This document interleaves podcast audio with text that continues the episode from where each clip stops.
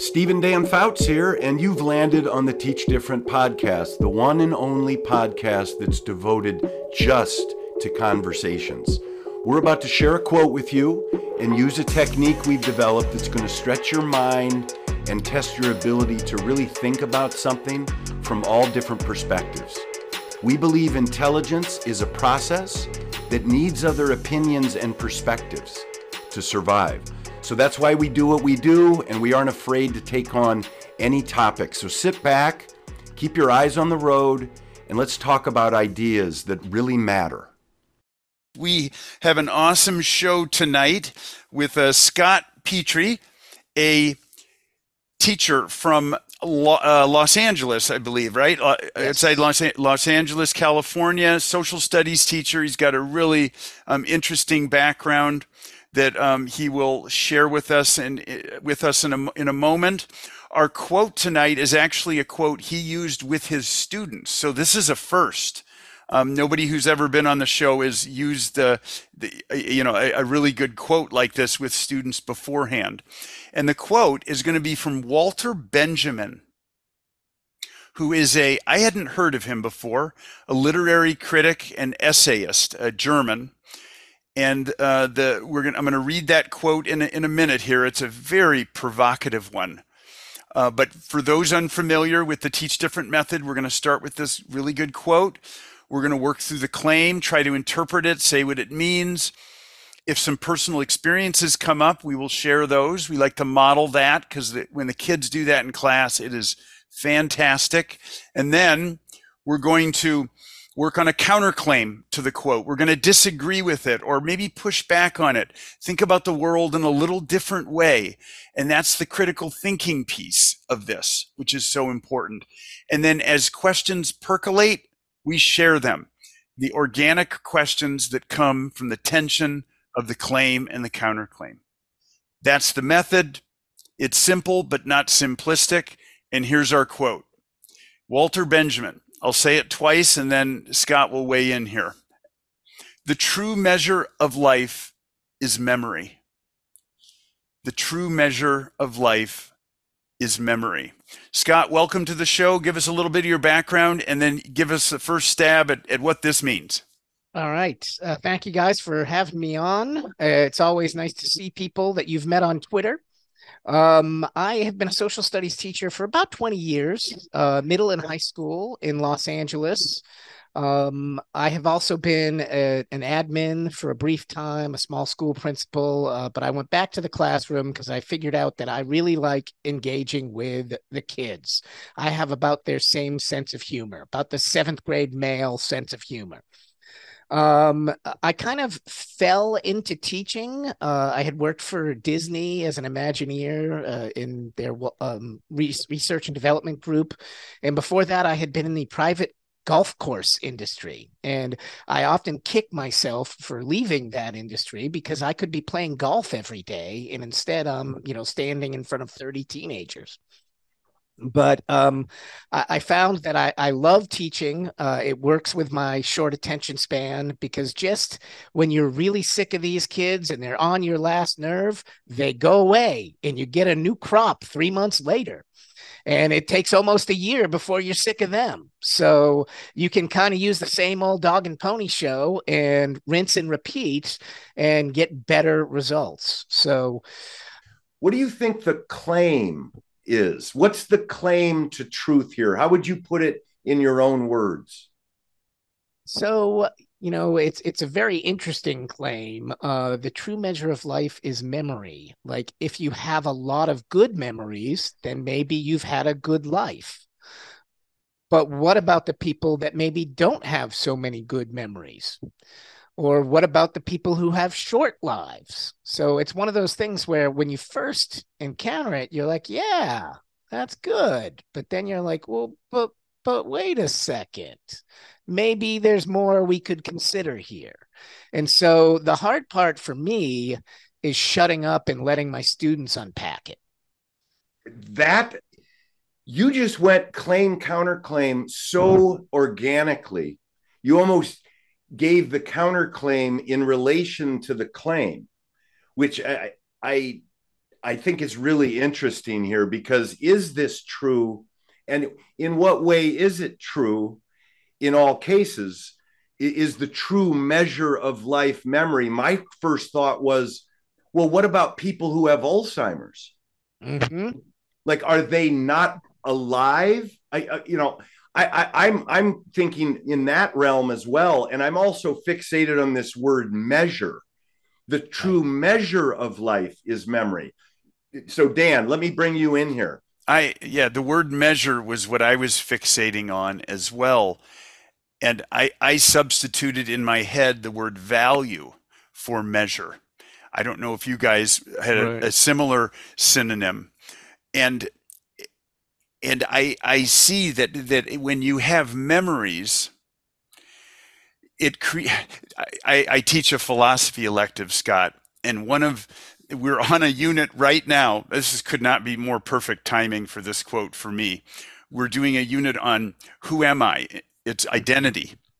And one of the theories that philosophers put forward to personal identity is that we are who we are because of the continuity of our memories over time. They form a link to who we are, and that our conscious memories of us at age 10, and then at age 20 and so on, form that kind of strand of humanity for us. And that's what's in my head. And the value of that is thinking about your life having value because of your memories. That's what makes up who you are as a person, the collection of that. So anyway, I'm just trying to explain the claim in my own tortured language, mm-hmm. but such an interesting quote. It is. And, I look at the term measure, and I want to look for something positive or negative. I want it to be empirical almost. So, and I know we obsess over that in academic writing, is you're supposed to use words precisely. So when you say the true measure of life, what is that? And I kind of go back to, our value systems. Do you believe people are basically good, or are people basically evil? If you throw your wallet on a student's desk and it's got $40 in it, is that going to be there at the end of the day? Or are you going to been relieved of that money by the end of the day? So there's all sorts of ways you can test if people are good or evil. Interesting. You're reading into that a little bit of intention, like moral. Yeah. Moral. Okay. The true measure of life is memory. I didn't get the moral aspect of it. I'm considering that now. Because I will say, with a lot of my AP research students, they're coming up with their own project. It's usually a science project or something. And they have to develop a hypothesis, and then they have to do an experiment that either supports it or doesn't sustain it.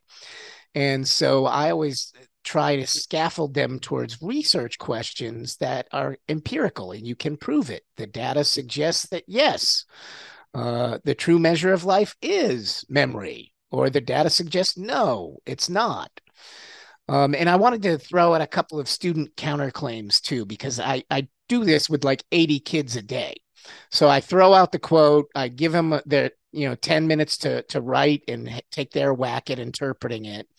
And a few of them that I pulled were, I thought, very interesting. One student said, the true measure of life is not what's memorable, but what is admirable. So again, kind of defaulting to the value that, to be admirable, you have to do something positive.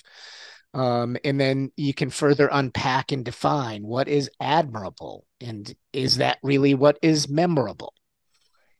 I think when you go through, like, especially now with our media focus, and I'm thinking about the sensationalizing of these school shootings, we're not focusing on what's admirable. We go wherever the biggest atrocity has been, and we obsess on that atrocity for a few days until there's another atrocity somewhere else. So At first I kind of like that what is admirable addition. But then I'm like, I don't know if that's really precise enough to get at the heart of the quote. Good, good. Give me another counterclaim they gave. The past should be forgotten and the future should be the main focus in life. Now there's the reason why I'm perking up is I'm imagining being a third grader. Mm-hmm. I get that one. Like that. That's really, say it again. The past should be forgotten and the future should be the main focus in life.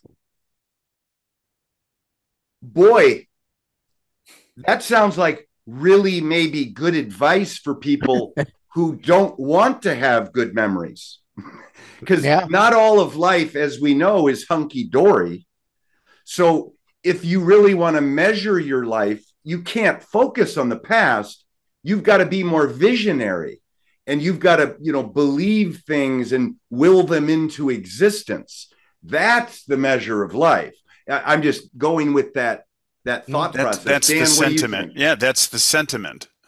It's looking ahead, not looking back.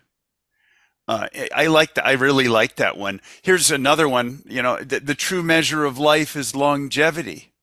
Mm.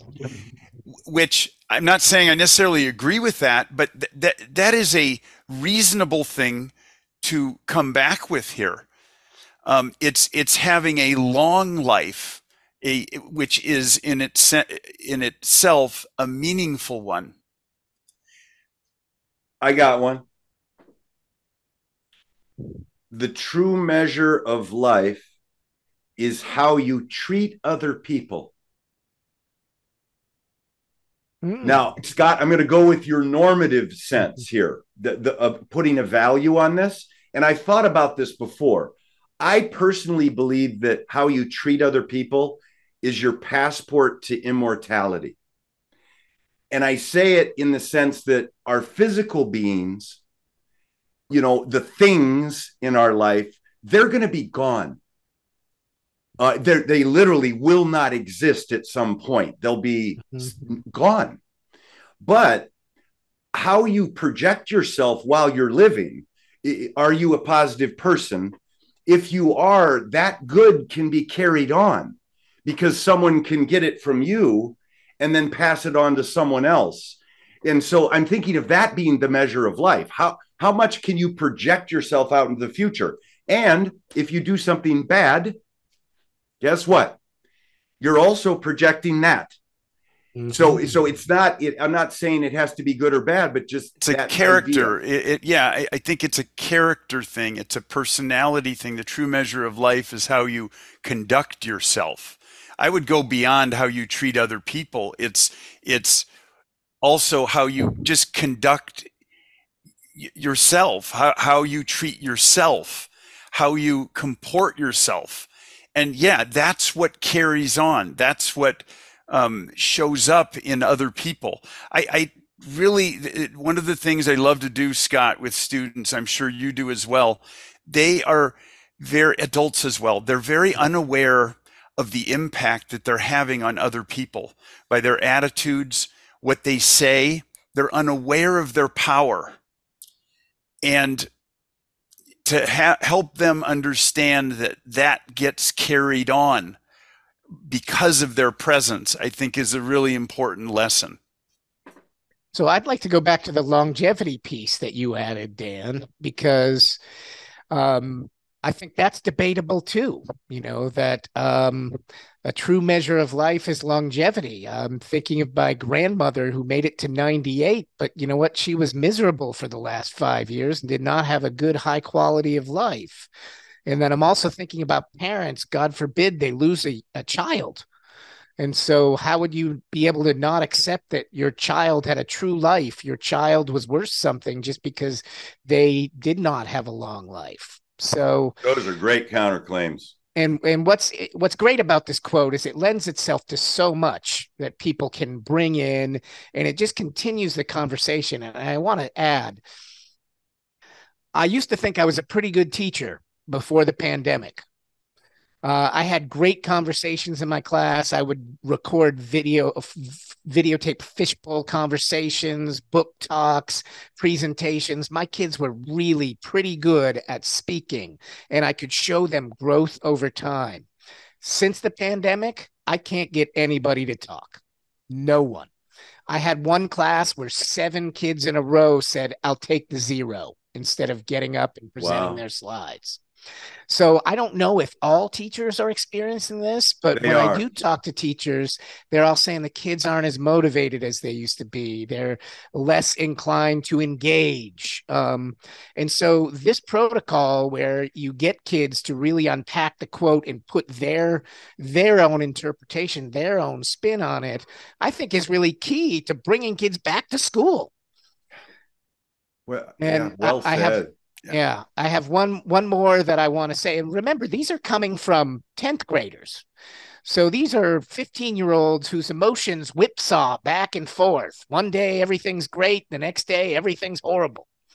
But this one student said, "Not every memory measures the true meaning of life. As humans, we have many regrets throughout our lifetime. It's normal, but it's not a good feeling to experience." Ooh, I really want to know more about what's going on in that kid's life. Well, Scott, yes, Scott, here's the other part that we really haven't done yet in our conversation, which really can get the kids talking if the prompts are well placed, to ask them to share some personal experiences. That would be one where you might want to push them a little bit. You probably have. But do you want to share an experience where you had a regret? I mean, what made you think of this? This adds a lot of color to these, to the boring claim, counterclaim idea. You're not just playing with ideas here. You want to support them with your experiences. And that's what can help bring the kids out. So right. I'm going to put that question out to you, Scott and Dan. Do you have any experiences? And I'm thinking of them myself, that support the claim or the counterclaim on this? I'll say just myself, if you don't mind, and I probably should be waiting for some silence, by the way. If you were my students, I shouldn't be talking. So yeah, you keep talking. I got to keep going here. All right. But I'm thinking of different times where, and I'll get back into the teaching right now, when I have a bad class second period, I find that if my memory is too good, I'm going to make third period a bad period because of second period. So I have to actively turn off my memory and start a blank slate. And I do that because the next class deserves it. So in that case, I do feel like I would say maybe the true measure of life is your ability to control your memory. Or forgetfulness. Or forgetfulness. Selective forgetfulness, right. Selective forgetfulness. Yeah, absolutely. I would totally agree with that. I guess this is kind of related to it with teaching. Having bad classes, getting over things, you have to have a very stoic attitude to be good at this job, in my opinion, and not let things totally consume you. So, you know, the true measure of life is being able to stay calm and think clearly in the midst of frustration and failure. I mean, there's so many ways to, this is why I love this quote. Every single kid in your class could complete this sentence with a word other than memory and have it be a rich discussion. So, well, a personal experience that kind of comes up for me is unfortunately the death of my mother. You know, my mother died younger. She had lived with juvenile diabetes for 55 years. And she died when my kids were really young. And I feel very guilty that she doesn't, my youngest really doesn't have that many memories of my mother. And oh my God, I feel my mother laughing at me every day as this teenager rakes me over the coals and just tells me how stupid I am and how fat I am and how basically everything I've ever done in my life is meaningless and stupid. And trust her, she's 15. She already knows everything. She doesn't need to learn anything from you. So I'm often thinking of my mother and how she's looking down from heaven and laughing because karma has come full circle. Well, I was going to ask you to go there a little bit. It sounds like you were something of a troublesome child at times, which there you go. It is yes, karma. It totally is. And, okay. You know, I like to believe that maybe mom is watching and is being greatly entertained and is now feeling like her life was not in vain, that she did an admirable job raising young people. And I hope I'm doing well. I hope I'm doing half as good of a job. Well said. And as you know, Scott, when we as teachers share our personal experiences in an appropriate way, it really can have an impact in class and help kids feel comfortable doing the same. And I think a lot of teachers are frightened with that, and it can be powerful. So yeah, that's a part of this. We are, if this is working, if this method is working, we are like students in our own classroom. Mm-hmm. And that's the best kinds of experiences, in my opinion, as a teacher. So, all right, I know we're getting late on time, but I wanted to share one last counterclaim. Our memories do not make up our entire character. There are other aspects unknown to us that determine how we are. One thing to support this is Charlotte's relation to Francisca. She does not have memories of her mother, but she still knows that she existed. She does not have any memories of this person, but she still knows that her other relatives have memories of her mother that live on, despite her not being able to remember her mother. And so awareness almost. With the backstory I just shared, you can tell why that resonated with me too. Yeah. And that's the nice thing about literature, really, when you use it in a history course or a philosophy course, everybody sees a little bit of themselves and their baggage in that quote or in that counterclaim. I want your students in my philosophy class, Scott. So, well, I hope yeah. they'll consider that, because I was a philosophy minor. I was a political science major. Me too. My favorite story of becoming a teacher is, you know, I was a peon in the show business world for 10, 12 years. And I wrote 11 screenplays, and I wrote a book. I thought I would be a professional writer. I thought I would, you know, that would be my key to success. And then I became a teacher, and I thought I'd be an English teacher. But when I went to the district with my paperwork, they said, "Oh no, political science major, you're a history teacher." And I said, but I haven't taken any history classes. I didn't have any history classes in undergrad. It was all government and poli-sci. And they said, "That's okay. Here's the book. Go ahead and be a history teacher." And so I've always felt like I'm a closeted English teacher because I really care more about story than anything else. Yes. And that's all history is, and all philosophy is like, can you make an argument? Can you make a story? Can you make people believe in this? Good. Yeah, that's great. That is spot on. Well, good. I have maybe an essential question. Yeah, go ahead. I was going to go to the question. It's really straightforward. What does the true measure of something mean?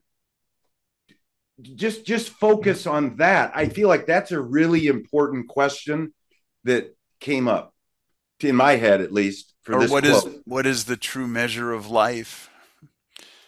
Similar to that, but you're just more generally, what's the true measure? What does it mean to say measure? Right, like the true measure. Right. Well, it tells me you're going to be judged. Are you going to be judged by yourself, or are you going to be judged by St. Peter? You know, and it really depends on, I guess, how you were brought up and what religious values you have. You know, but I think the true measure is some form of evaluation. I don't know if you're doing the self-evaluation and saying my life was meaningful because, or I wish I had, if only I had done X, Y, and Z, then my life would have been more meaningful. That's kind of my mm-hmm. It's normative. That's my take too. Yeah, you're evaluating it. Well, Scott, this was a very invigorating conversation. I appreciate that you use this quote with your students and you brought in your student comments, and that provided a richness to this that is indescribable. We've never had this before, and it really added a lot, and we really appreciate your perspective and the work that you do. Thank you so much for being on the show.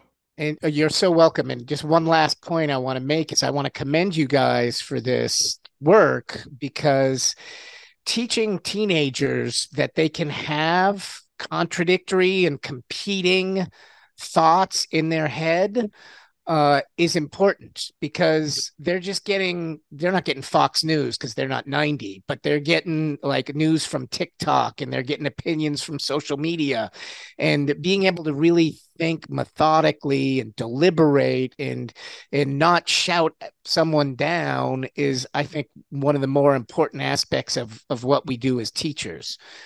We do have to deliberate, not debate, and teaching them to have, maybe I don't agree with your opinion, but now I see your perspective and why you hold that opinion. Thank you for that. It means a lot. All right. Well, again, thank you so much, Scott. And we hope to see you in the future. And we're definitely going to stay in touch. Thanks for coming on the Teach Different podcast.